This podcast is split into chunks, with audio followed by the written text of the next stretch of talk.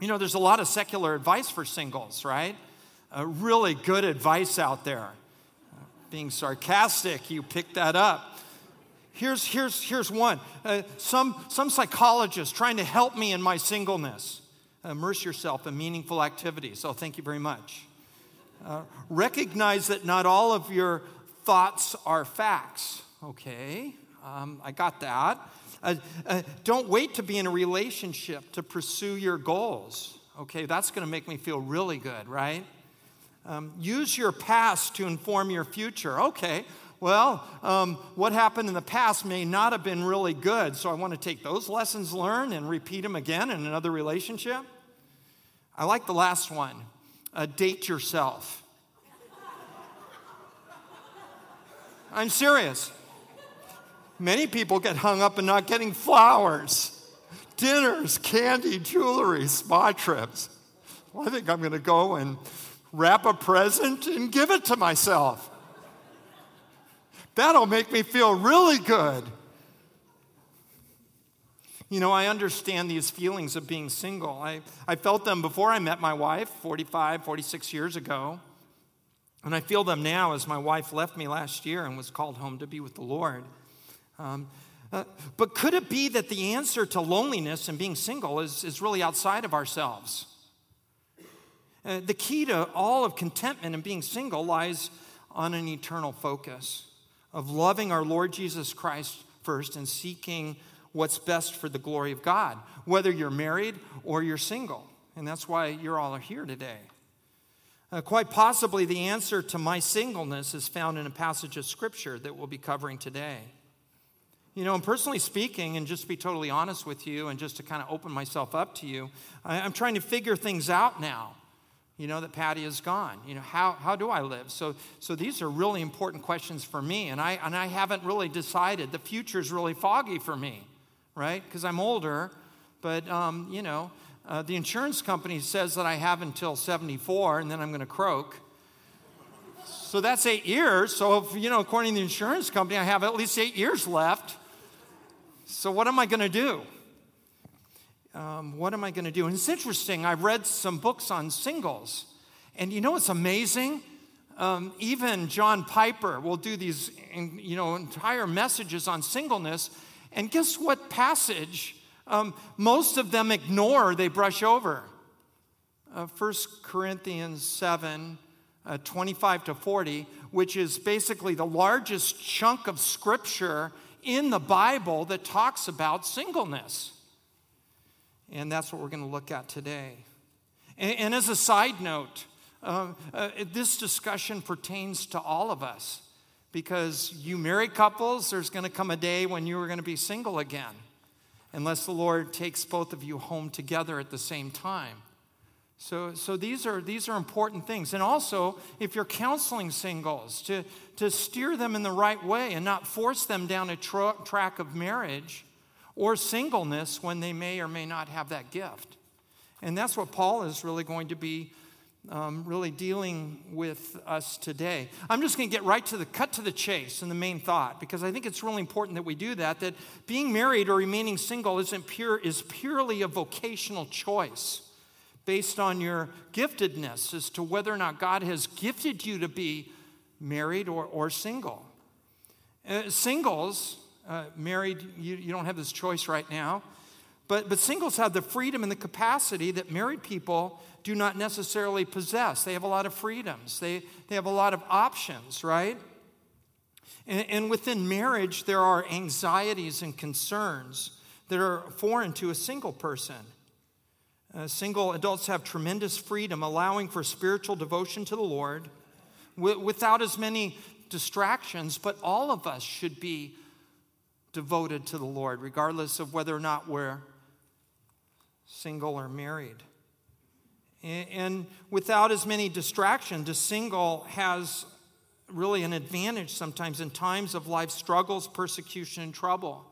But what Paul is trying to demonstrate from what was said last week, um, and what Dave covered last week and this week, that, that, that, that singleness and marriage, it's, it's really equal. It, it, there's, there's, there's an advantage, maybe, practically speaking, to someone being single, but that doesn't mean that singleness is up here and marriage is down here.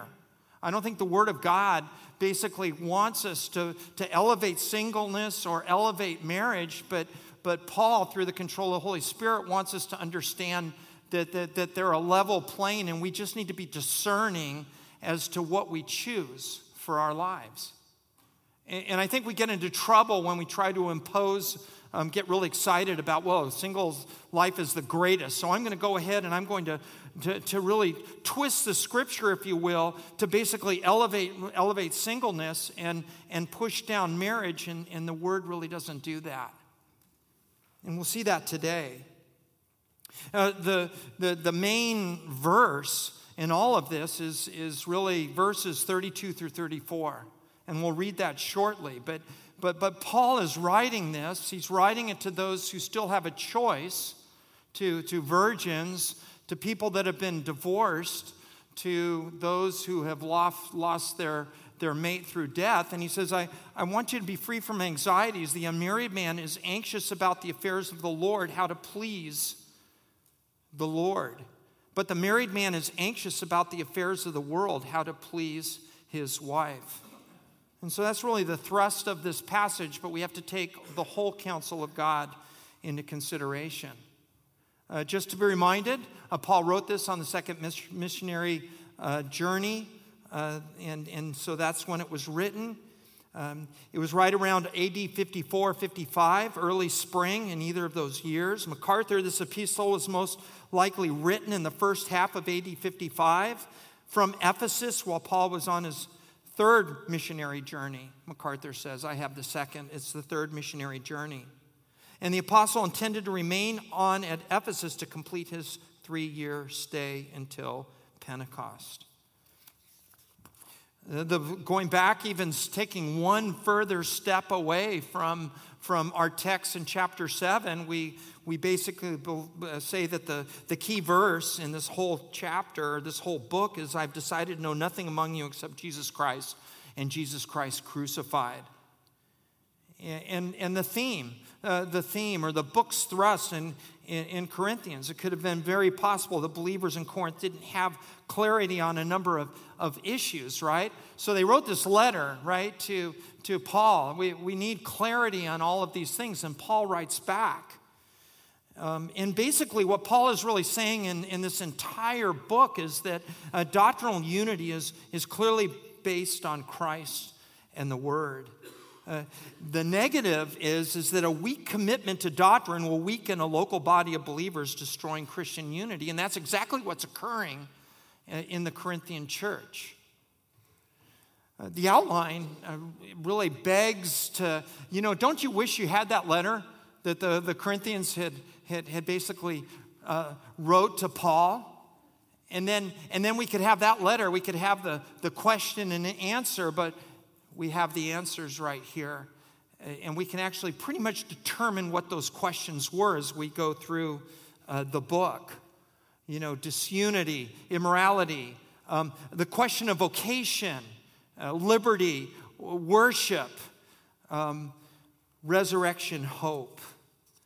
And I, and I think that, that we need to understand it, uh, two immediate applications. First of all, never name your church the first church of Corinth, right? I've seen it before. And, then we need to understand that um, uh, Corinth is a very, very wicked society. It, it might be equivalent to some of the, the places that we know in the United States. Uh, the verb to Corinthianize or Corinthianize in, in the Greek language meant to commit sexual sin. So you get a little idea of what Corinth was like. It was rotten, it was wretched, uh, it was a vile place, and these people are being born into Christianity and they're standing out. But then how do I how do I act in the midst of this, this carnality and all this, this, this wickedness? We're going to get into the outline, and we're going to first of all talk about defining your giftedness. But let's go ahead and read the text this morning. So we're going to start in verse 25 of chapter 7, and then we're going to read through the end of the chapter.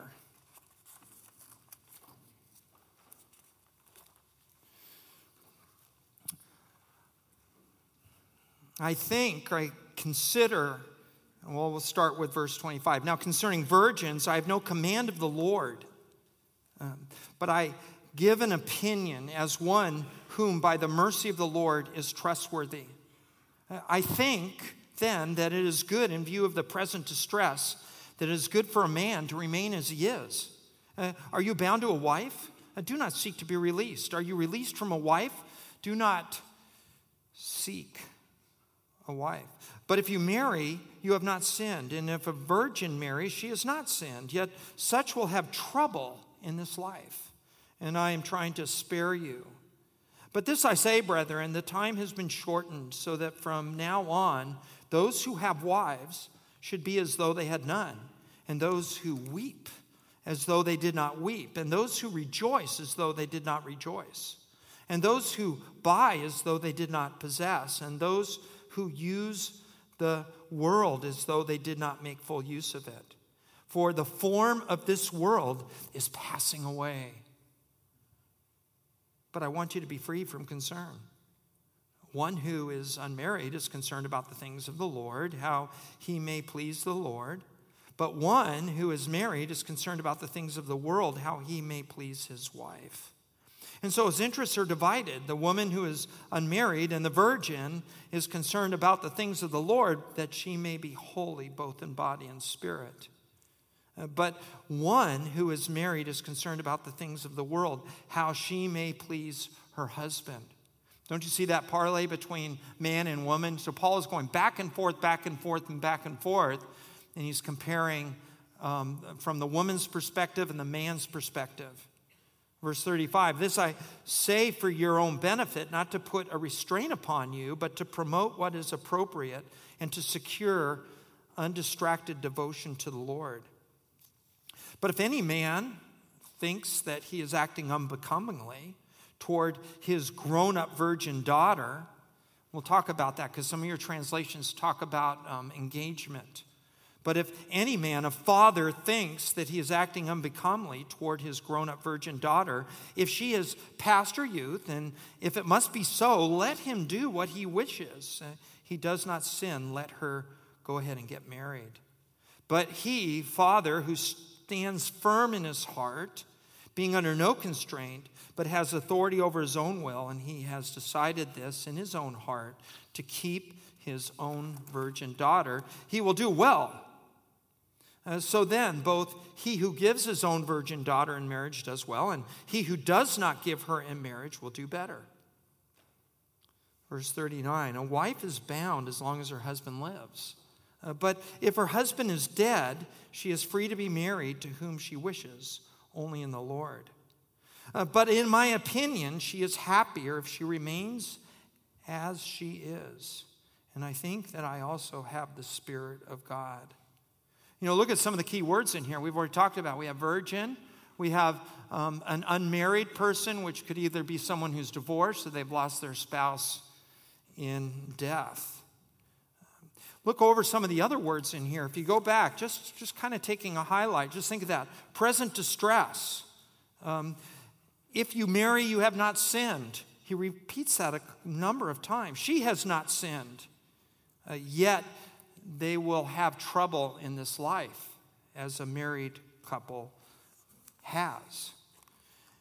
Look at the word opinion. Paul is opinion. Is he just kind of winging it when he writes this? Or is the Apostle Paul being inspired by the Holy Spirit when he writes this? And then look at verse 32 concern. I want you to be free from concern. Look at verse 34. The virgin is concerned about that. And look at verse later on in verse 34. Who is married is concerned about the things of the world. And, and he goes on and talks about the fact that these things have been written so that you won't be concerned. You know, this is a very, very personal text. Uh, it, it has the traction and clarity that we all need, whether we're married or single. Uh, let's look at the back at the beginning. Uh, let's go back to Genesis chapter 1. Actually, Genesis 2. This is really important. Now, I could have put the verses on the PowerPoint slides, but I think it's really important for us to, to flip through, to really make sure that we're wearing out our Bibles. And when you're sitting down and discipling, you have, okay, Genesis 2, we turn there. It's really important. In verse 18, uh, then God said, the Lord God said, It is not good that a man should be alone, and I will make him a helper as his partner. So, so Eve was created, right?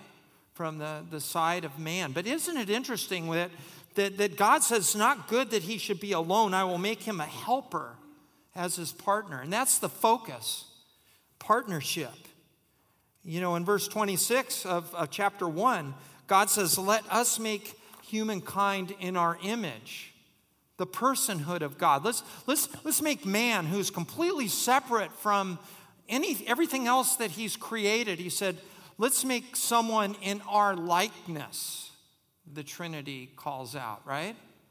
And so we have these, the, the personhood. The, we are created in God's image. And, and that precedes partnership, which precedes procreation. And, and what's interesting about and what's cool and glorious about Trinitarian doctrine, it emphasizes the divine intimacy existing among the persons of the Trinity before creation. You know, um, God didn't create man because he was lonely, um, unlike many of the Christian songs we sang in the 70s. You know, God self sustaining, and there's this incredible intimate relationship among the persons of the Trinity.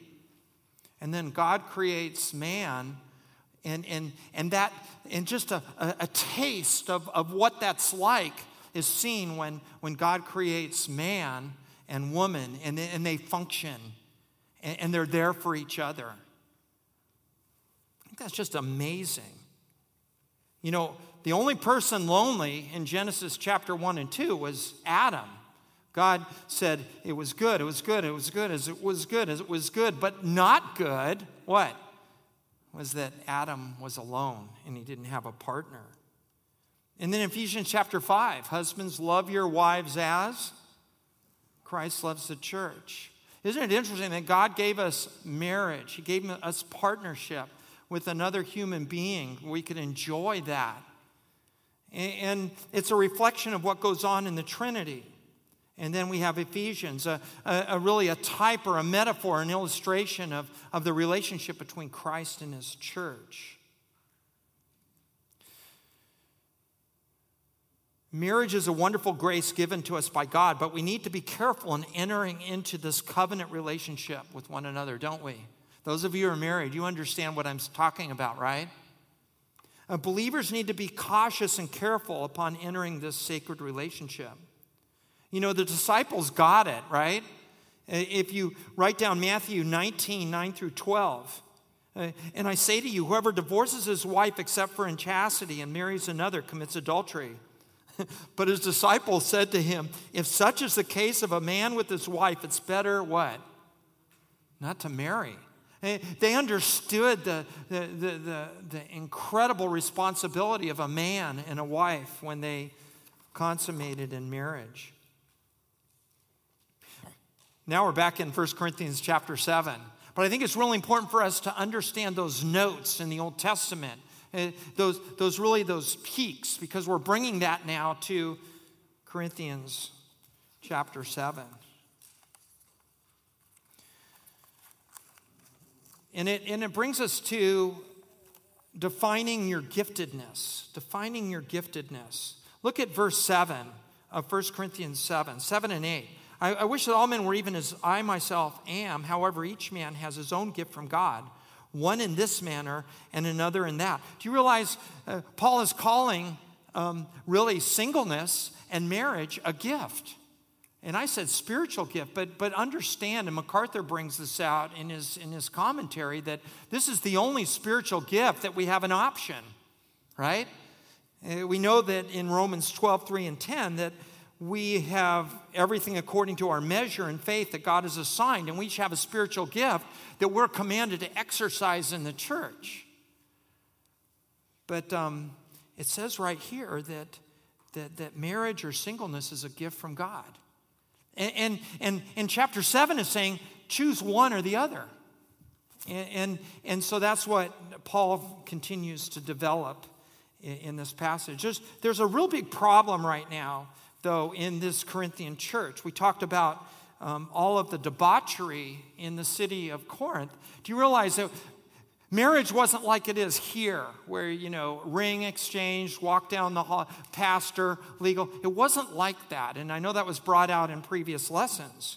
But you had prearranged marriages where a dad would determine whether or not who his daughter was going to marry or if her daughter was ever going to marry. That's the last verses in, in even this chapter 7.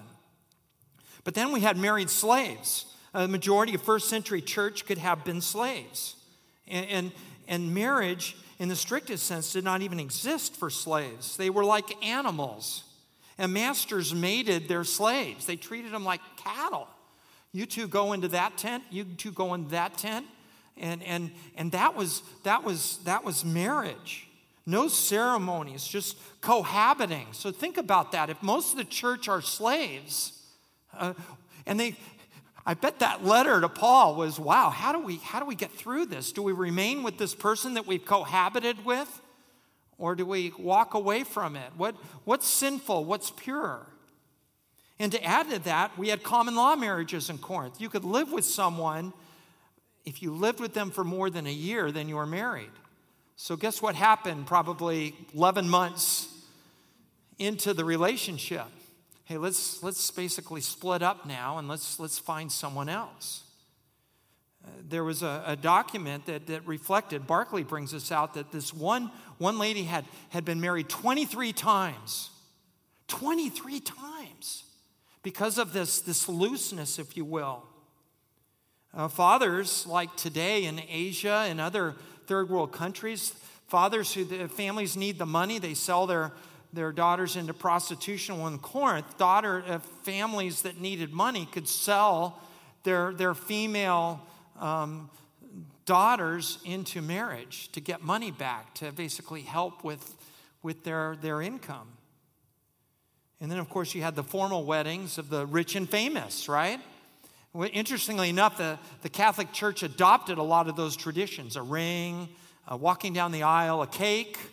Um, holding the right hand, all of those things were from a pagan type of ritualistic marriage that the Roman Catholic Church adopted and that we, uh, after the Reformation, have continued until today.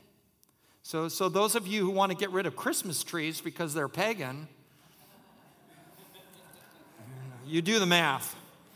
I don't want to get in trouble. But, but, but first of all, define your giftedness, okay? is really what Paul is saying. And he, he gives us that, that uh, option. And then uh, discern the advantages, and that takes us through verse 31. And we've already read it, uh, but the, the basic principle is that Paul is, is basically saying continue in your present position, whether you're married or um, whether you're single. And now you can see why he keeps on foot stomping, keep your present position to the married folks, because a lot of them are questioning Wow, what do I do? Then he says in verse 25, now concerning virgins, just a, a textual recess right here. Every time you see now concerning, now concerning, now concerning, now concerning, Paul is going to another question that he's answering. So you see that in 7 1, you see it in 725, now concerning those things sacrificed to animals. You see it in 8 1, now concerning you know, spiritual gifts 12 1, 16 1, and 16 12. And, and it, it signals a response to this letter that had been previously mailed to Paul, referenced in chapter 7, verse 1. But he says, I have no command of the Lord. What does he mean by that?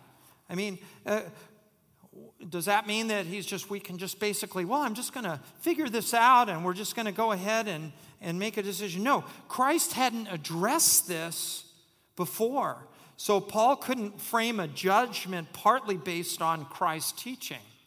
So he's going to take it one step further. Uh, Christ did teach on marriage, but, but, but not to the, uh, the, the, granularity that, that it needs to be taught to the Corinthian church. So we should be thankful in part that the Corinthians had these problems because now these problems allow us to see how, how, how biblical principles from the Old Testament and what Paul is going to tell us fit into how we behave towards each other as a married couple or as a single couple. So, Paul talks about virgins, uh, and then he talks about no command. You know, Jesus had never specifically addressed the, the, the, the marriage per se. Uh, and so, all of those people back then that had their King James red letter edition Bibles, um, they would look at all the red letters, the words of Jesus, and, and, and, and they wouldn't have answers. But Paul, through the control of the Holy Spirit, is going to fill that in. I was being sarcastic about the King James Version Bible. But Paul gave his judgment on the issue, which they could take as trustworthy counsel. This is what was in the Bible Knowledge Commentary, an incredible uh, commentary was written by a number of faculty from Dallas Theological Seminary back in the 80s. He, of course, was writing under the inspiration of the Holy Spirit, and hence his judgment was authoritative as Christ's words. So we need to discern the advantages. There's really two things, three things actually, um, the impending time of distress that the Christians are in, uh, an impending distress of being married in a fallen world, and then the shortness of time. Those are really the three things that we're going to see in this section. You know, Paul says, I think then. I, I think therefore. He, it doesn't mean that he's not for sure. He, he's forming an idea. He, this is decided conviction.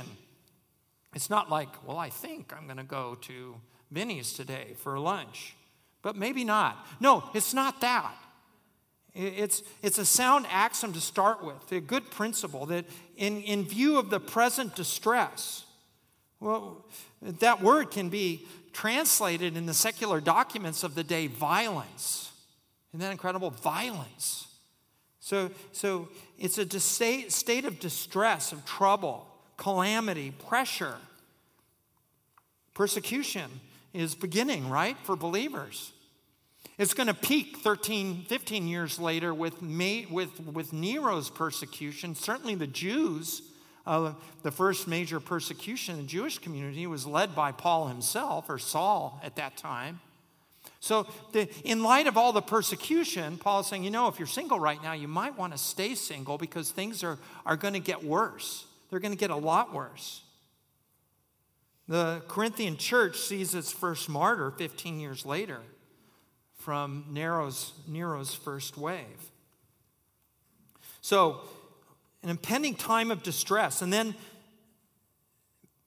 being married in a, a fallen world, the distress of just being married. I, frankly, guys, I know that I'm a perfect husband, and Patty didn't have to really deal with an imperfect husband. I'm being sarcastic again. But, but, but marriage is, is a hard thing. You know, I do a lot of wedding counseling, and I know, I know without a doubt when the couple is sitting across from me and I say, you know, it's, you know, the marriage is, you're coming together, two, two, two sinful individuals. I know inside they're saying, yeah, that may be true, but I'm marrying someone who's perfect, right? And that's not the case. That's definitely not the case. You know, marriage is the, the bringing together of two very, very selfish people. And it's gonna, it's gonna be this pressing grape type of thing that we're seeing in that word, and it's gonna, it's hard. And, and then, and then that couple decides to have babies. And, and then you have all these little people running around that make it even worse.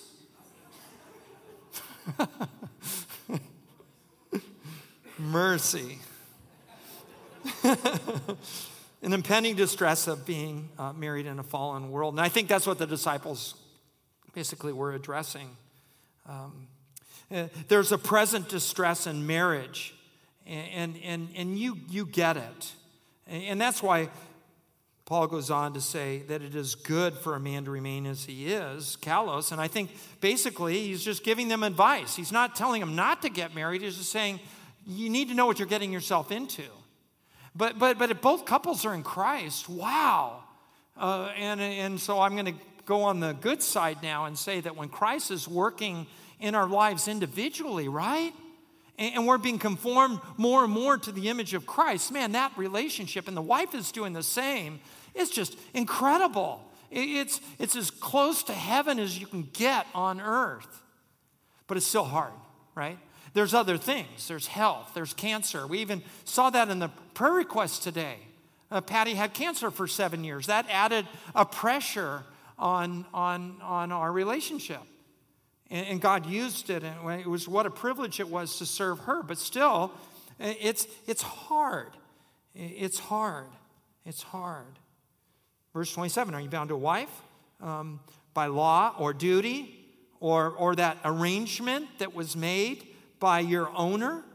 Uh, don't seek to be released. And, that's basically uh, what, what Paul is saying right here. He's not advocating one vocation over another. Your vocation, married or singleness, is your choice, but the decision should be made with really two governing principles the fact of this present crisis and the fact that you know marriage is, is, is hard you need to be ready you know i ask a lot of married couples in, in marriage counseling I, will I'll look at the, um, the female or the, the lady and i'll say how is your boyfriend pointing you towards christ do you realize? And then I look at him and I said, Do you realize you are in charge of her? You are preparing her for eternity. You know? So, how are you doing that right now in your dating relationship? And then I get a blank stare.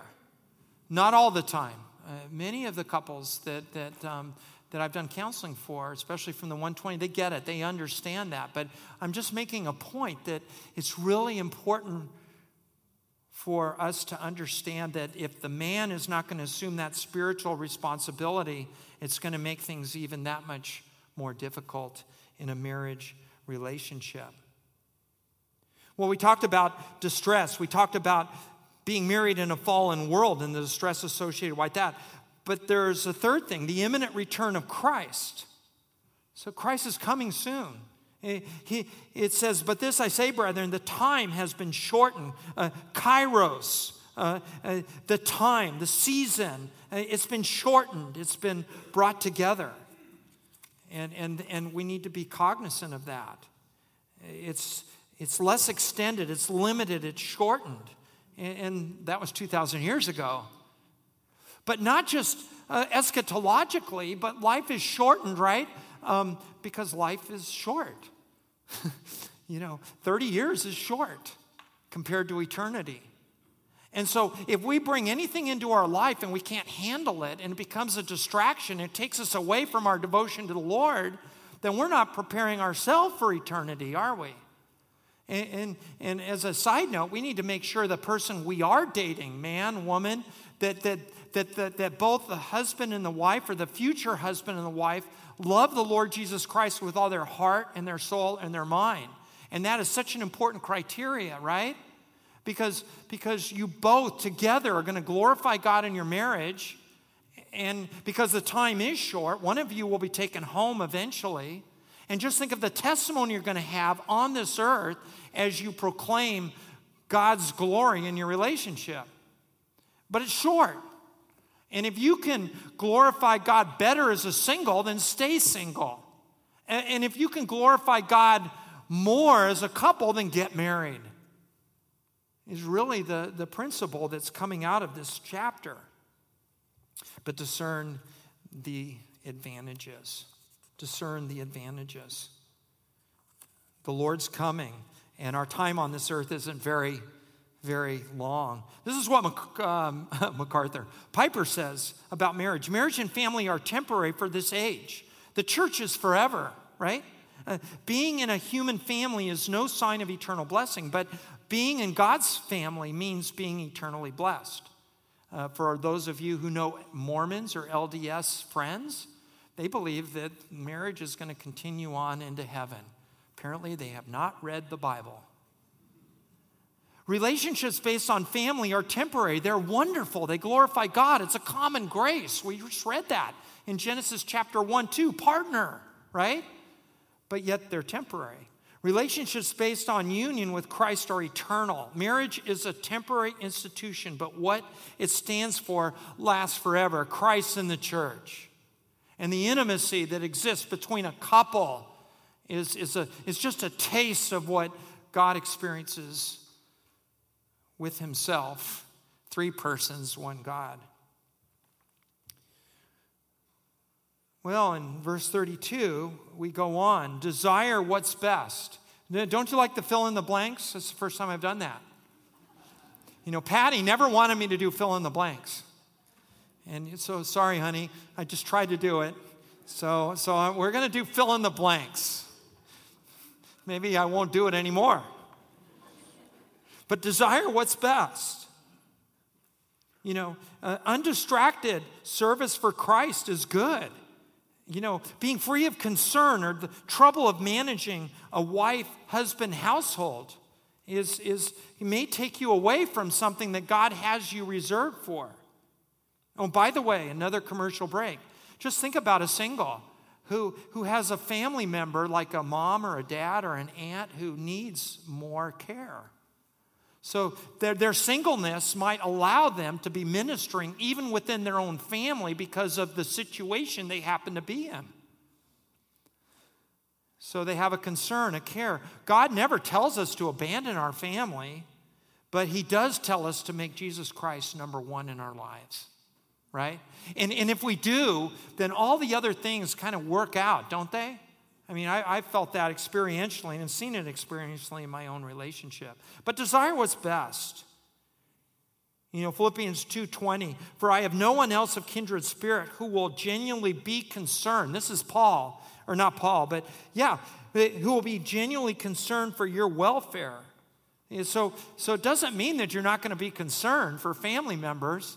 It means that your concern is shifting, maybe primarily from your center of gravity of your family to the, to the, the church. And, and what Paul is saying is, I want you to be concerned about the matters of the church. I don't want a single man to sit in his room playing computer games till two in the morning and, and divesting himself and remaining single because of his selfishness. Paul is saying either you are serving in the church and doing what you've been gifted to do, or marry the woman, and together as a couple, you glorify God. And that's the balance that, that needs to be underscored. Another quote from the Bible Knowledge Dictionary now, the situation illustrates Paul's point that the single life, with its greater simplicity and obligations, allows a potentially greater commitment of time, resources, and self to the Lord that would be possible for a married person dutifully carrying out the marital and familial obligations attached to that state. So, desire what's best. And, and it begins at verse 32 and goes through 34, and we've, we've really kind of covered that. I'm going to go to the next one. You know, verse 33 describes the things of the world. And verse, the woman who's unmarried and a virgin is concerned about the things of the Lord. Uh, but one female who is married is concerned about the things of the world, how she may please her husband. Uh, the single person has potentially fewer encumbrances and distractions from the married person. You know, even the Sermon on the Mount, Jesus warned his followers against letting concern for material aspects of this life distract them. So, for you married folks, uh, you still need to be applying this. And are you distracted? Are you anxious? Matthew 6 25. Therefore, I tell you, don't worry about your life. Uh, verse 27, chapter 6, Matthew. And can any of you, by worrying, add one single hour? Uh, therefore, do not worry, saying what we're going to eat and what we're going to drink. Certainly, the concern is, is intensified if you're providing for your family, right? And that's a legitimate concern. And so, Paul is saying, you know, your, your worrying is going to be much more if you're worrying about more than yourself, your wife, your family, your income, your job, insurance, future. And all those things are important. And, and those interests, those divided interests, aren't wrong. We are basically obligated to care for our family. Well, we've looked at define your giftedness, discern the advantages, desire what's best, um, decide and act. Decide and act. So, Paul kind of includes two more things on the tail end of this, but I'm glad we have that granularity in there because then he's basically, Uh, you know, the, the, the, the ship is not keeling to one side or the other, but it's staying nice and, nice and even. He, he gives advice to a father who is a first century decision maker. And the culture has given him the opportunity that he has this little baby that's just been born. And he says, You know what? I'm going to devote you to the Lord, and I don't want you to get married. He makes a vow at a, at, when this, this little girl is, is, is young. And, and then he puts a restraint on her. And, and so one of the questions would be hey, there are some fathers in the Corinthian church that basically vowed their, their daughters to remain virgin, and yet their daughters are growing up and they don't want to be virgins. And, and they're not going to glorify God because they're tempted in that sexual arena. So Paul says in verse 36 But if any man or any father thinks that he is acting unbecomingly toward his grown up virgin daughter, let him do what he wishes. He's freed. He can let her loose to get married, or he can keep that commandment or that, that commitment. You know, maybe his conscience is telling him that he needs to really be careful. Now, I just wanted, some of you have NIV translations. I know you're not going to tell us you have an NIV translation. It's not just NIV either. But they, they basically um, translate this is RSV, but um, look at that.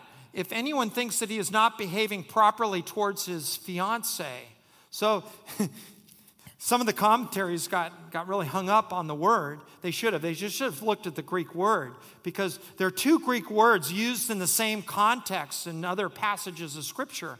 One means giving in marriage, and one means getting married.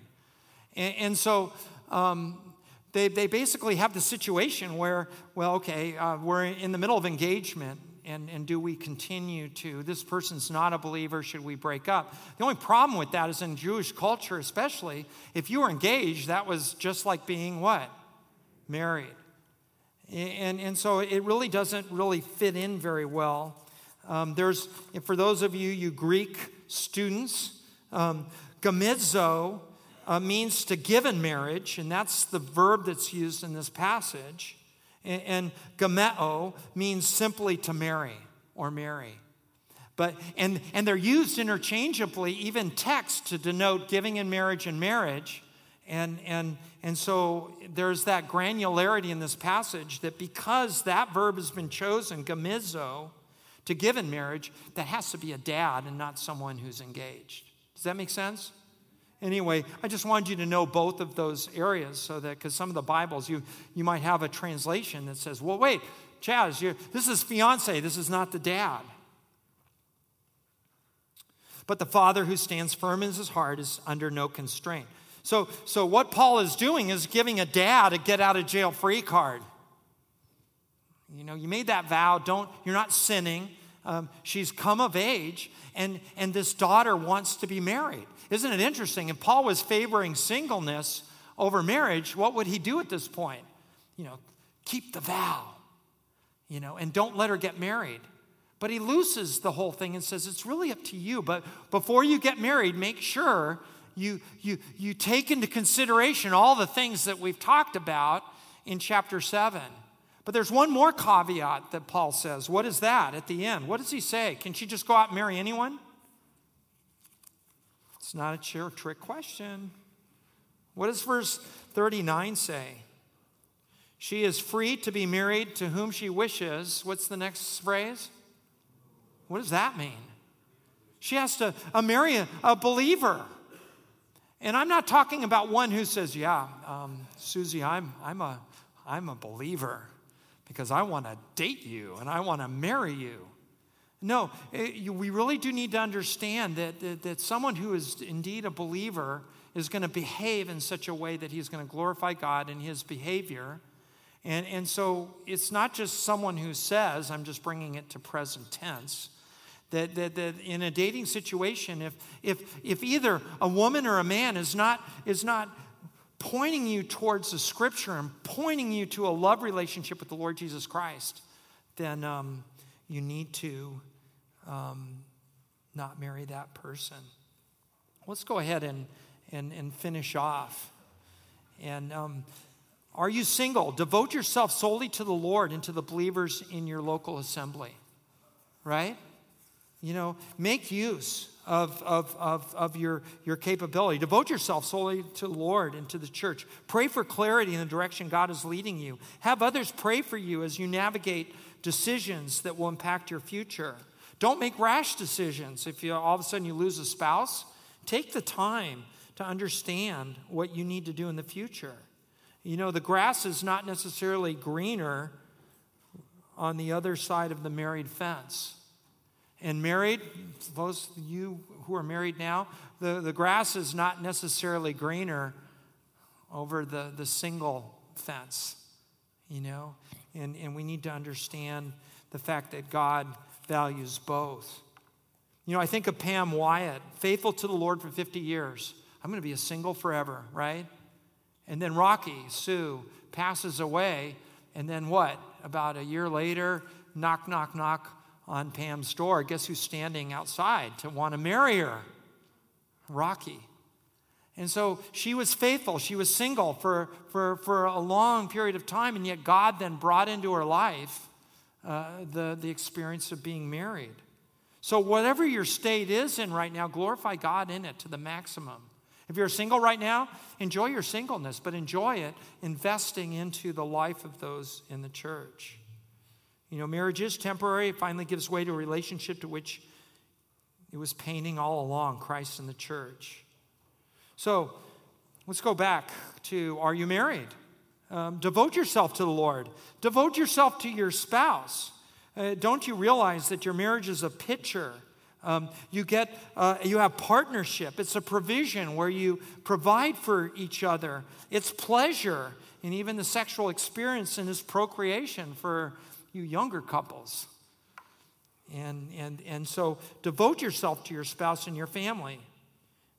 But devote yourself, your whole family, to the singles in your local church. Uh, look for ways to invest back into their lives. You know, don't make them feel like they're they're, they're an incomplete person because Paul certainly is not doing that here. They're not broken. Oh, well, you know, Joe, you need to, well, let's have Joe over to dinner tonight. And Sue, let's have Sue over and let's, let's match them up because Joe, you're broken. You're all laughing. No, Joe's not broken, neither is Sue. Now, it's not, it's not wrong to introduce people. I mean, we have a lot of marriages going on in the 128 group right now. But the, the point I'm making is, is that single is just as productive as a married couple. And what Paul is saying right here, but as far as the investment back to the church, they could be discipling your children. They could be working in, with, for Pastor Justin and mentoring. I mean, wow, wow. Uh, there's a certain flexibility that they don't uh, that they wouldn't have if they're married so take advantage of that ask a single to disciple your kids if that single is mature and growing in christ and, so integrate them in your family. Look for ways to encourage them especially christmas thanksgiving fourth of july their birthdays and fold them into your family. Let's pray. Father God, we thank you for this day. We thank you that you have uh, defined uh, that giftedness of whether to be uh, single um, or if we're married, to maximize that marriage and continue on, Father, in glorifying you. We, we, we pray that we would discern the advantages, Father, of, of this single road, Father, in the counsel that we give others uh, and for fathers and mothers, how they counsel their, their, their daughters and sons. I pray that uh, any decisions that would be made would be um, uh, really the best, Father, and that um, the decision and, and action, Father, of all of us would be to, to understand that we're married to Christ.